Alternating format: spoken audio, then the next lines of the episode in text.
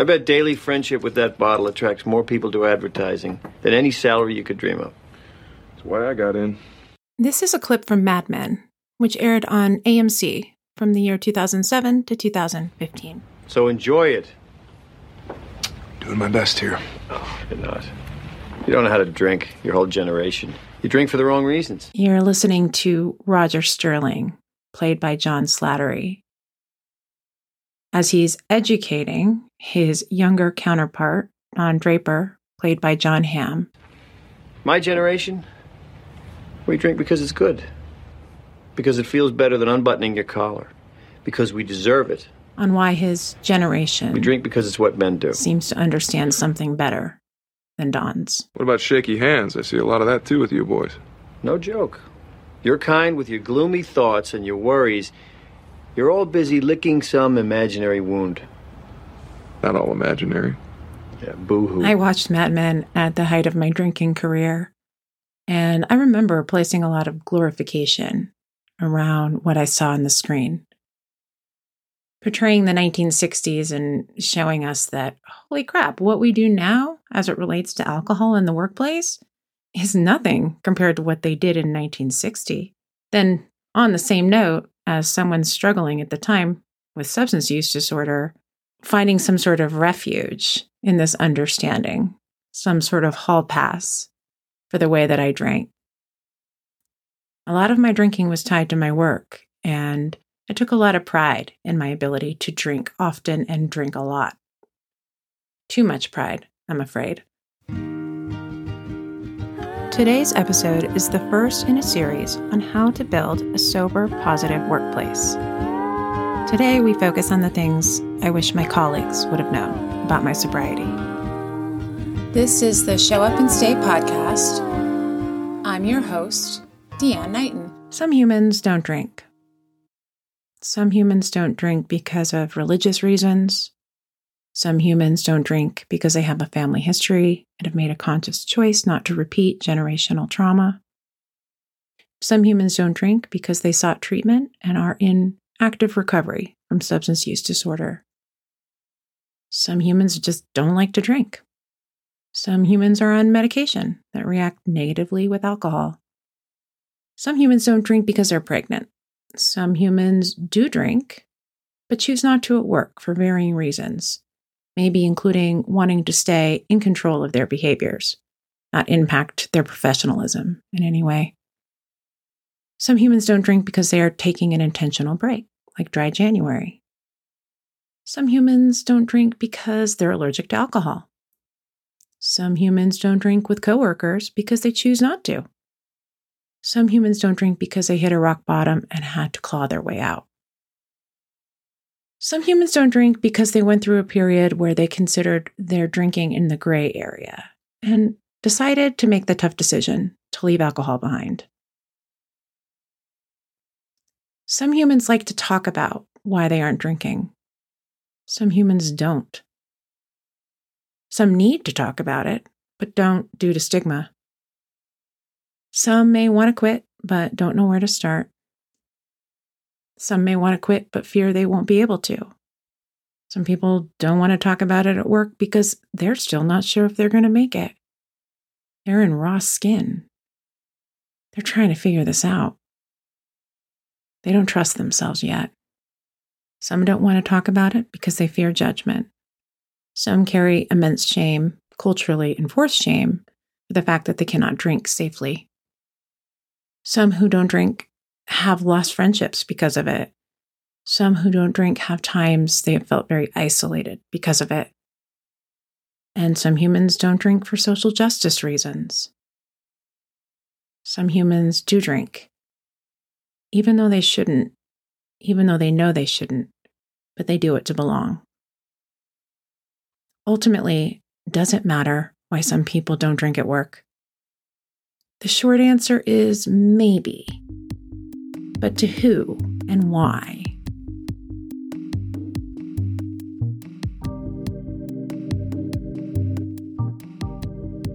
For many adults, work can account for the majority of social interaction.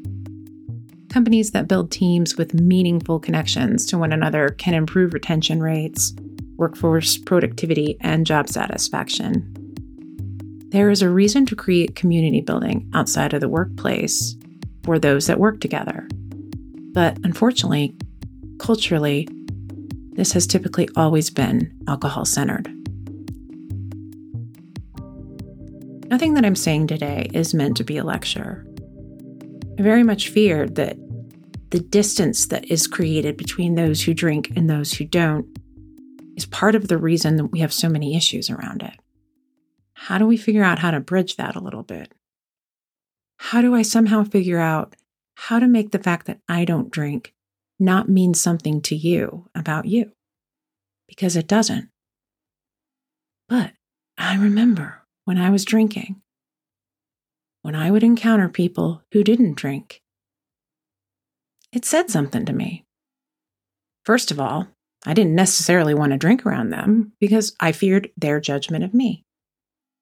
And lastly, I would make bad jokes like, don't trust a person you can't have a drink with. Ugh. Yeah. I recently had a job where I was the oldest in the office that I worked in. I was one of the oldest across the company. We were working with people typically between the ages of 24 to 29 in a very high stress sales environment. And drinking was a big part of it. I started there after I got sober, and I was horrified. I was still not really in a place of fully embracing my sobriety or really being ready to talk to anybody about it, let alone a stranger.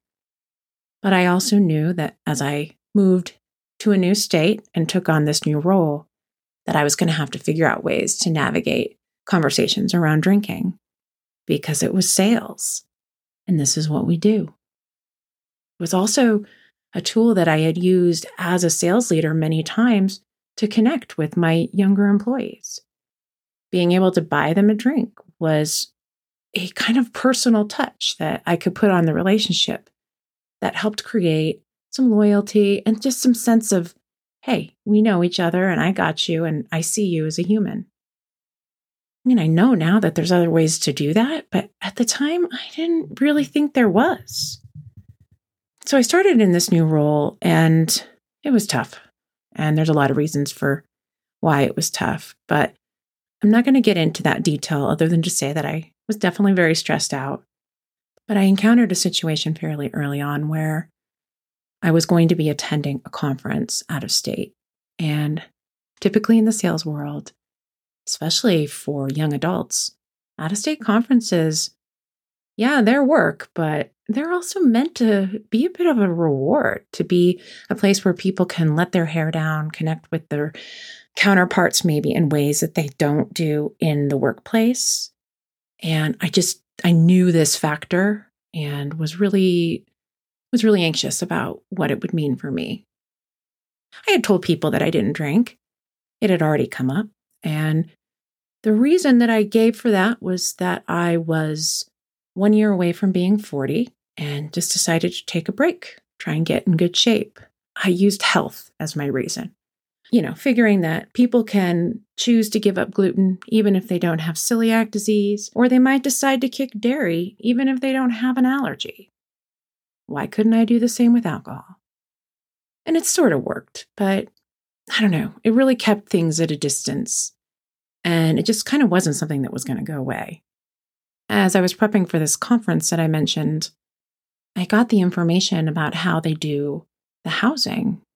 As a cost saving measure, they typically had two employees share a room. I immediately felt uncomfortable with this. I was a 39 year old woman who had spent a lot of time in sales and, you know, had managed large teams of people and millions and millions of dollars. And I just felt really uncomfortable about this. And the biggest reason I felt uncomfortable, there's a lot of them, but the number one is because of my codependence. I was really worried that I was going to ruin some poor young girl's time on this trip because they would be stuck with the boring sober lady. Not to mention all of the other reasons why this is problematic. That was the one that my brain at that time focused on. I don't want to be the boring lady. That error in thought is one of many that I've had to work to correct to make sure that I can maintain my sobriety in the long run. That's white knuckling. That's not really accepting yourself fully. That's shame based.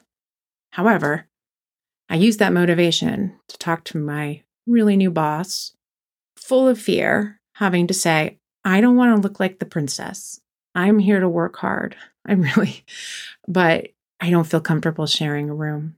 I immediately just wondered what this meant, what this looked like for me, what this said about me, that somehow I wasn't willing to be in the trenches.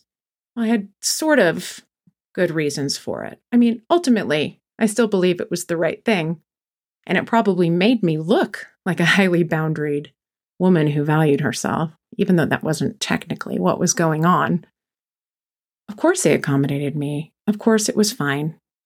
There were some incidents on the trip, including one particular coworker telling me to try his drink that was in a coffee cup so that I would assume it was a type of coffee, only to drink it and get a nice taste of red wine. Yeah, that sucked.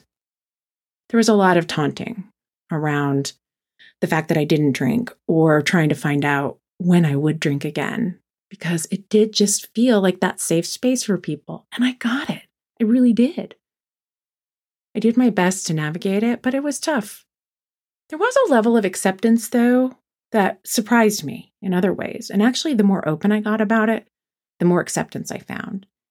And during the course of my time with the organization, I became more and more comfortable with myself as a sober person. I did a lot of work on myself. And so I was able to kind of come into my identity and just be more comfortable talking about the fact that I'm a person who shouldn't drink alcohol and not really worrying too much about it.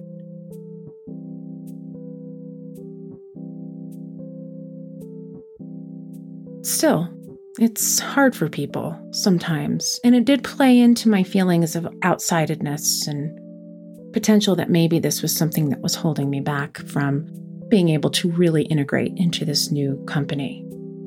But I learned something really big over time as I sought therapy and did more work on myself and came to understand my incredibly codependent relationship, not only with people in my past, but also with my identity as a working person and with the organizations and the bosses that I've worked for in my past, that there was something wrong.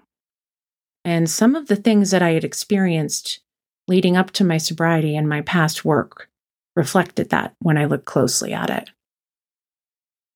I had built too much around my work life. I had not set boundaries.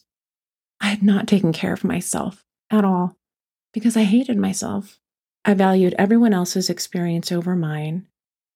And I hadn't really built up appropriate skills of how to connect with people, with the exception of that one easy neutralizing tool of alcohol. I became more and more embodied during the years there. And I became more and more specific about my own needs. And every single time that I spoke up for myself, despite my absolute horror in doing so, I was amazed at how responsive people were. I was amazed at how much more confident I felt because I wasn't devaluing myself. I wasn't feeling like I had to create unrealistic ways to connect with people because this was just work. I finally had an appropriate relationship with the idea of work.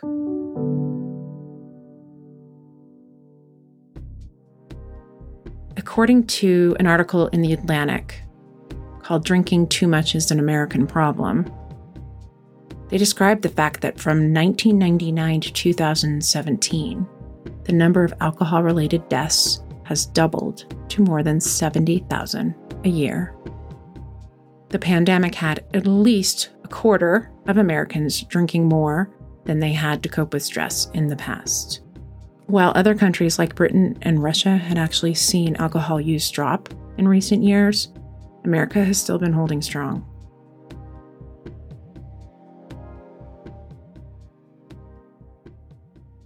And when I hear Roger Sterling lecturing Don on the softness of his generation, it feels a little too familiar to conversations I hear floating in the air these days. America's relationship with alcohol is extreme. And that's the part that makes it different than the way that it's been handled in some of the other countries.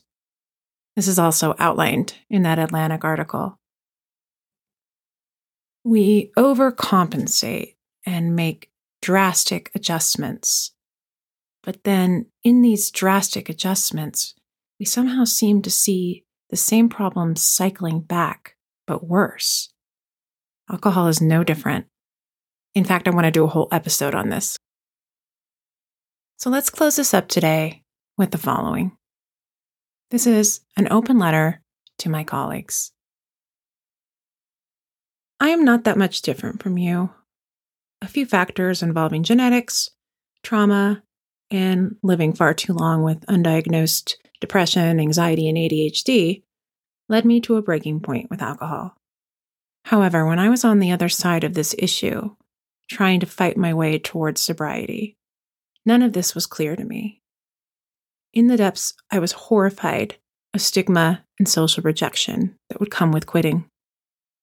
I could not imagine this shift in identity because, unfortunately, I had built my entire life around it. I worked hard and built a career right next to you, seemingly successful. Slowly, over time, the formula was collapsing on itself, and I waited far too long to get out and get the help I needed. When I returned to work as a sober person, things felt very different to me. I felt exposed and a little shaky. But with time, I found my sea legs and I was able to navigate and see things more clearly. But it was hard and it was lonely. So, a few things I wanted to share today that I have learned now being on the other side of this issue. This is from a person who definitely didn't used to trust sober people. These are the things that I wish my colleagues would have known about my participation in events tied to alcohol. First, I came in here tonight fully prepared for judgment and questions. But if you ask me what I would like and I say a Diet Coke and you don't respond with surprise, then you've just handed me the gift of normalization. You've also demonstrated to those around you that there's nothing weird about that choice. With this small shift, you have put me at ease and likely changed the course of the night for me. There are many reasons why people may choose not to drink. And if we build the type of rapport where I want to talk to you more about it, then I will. Please don't make it the center of the conversation to the group I've just joined. Please don't continually ask me if I'm sure I don't want to drink. I know this is a tough one. We're accustomed to asking, Hey, what are you drinking? It's a way we've connected with each other in the past. But once again, this slight shift away from our knee jerk conditioning to engage me differently will help me put my guard down. Do not make assumptions that I do not want to participate in a work related event because it'll be alcohol centric and I don't drink. Let me make my own decisions, and better yet, maybe consider some alternative planning that feels more inclusive. Also, please make sure to have some non alcoholic options available. However, please don't make me the scapegoat for it. Please don't make me the odd person out that means we have to do something different than we would normally do because of me. That is like dropping a match on my gasoline puddle of shame. I am not judging you. I'm trying to belong as best I can. We all are. I'm worried about what you will think of me my decision not to drink is about me, and it does not have to mean anything about you unless you let it. I'm not that different from you. Some predisposing factors applied to likely a very similar path that you took led me to a different outcome. Small choices can have big ripples. Yours, DeAnn. Hey, sober listeners, I really need your help. I want to create a more inclusive list about what it would look like to create a sober, positive workplace. So think back. You can email me at info at showupandstay.org, or you can participate in the conversation on Instagram. I'll be starting a thread there at showupandstay.org. Thanks for being here today.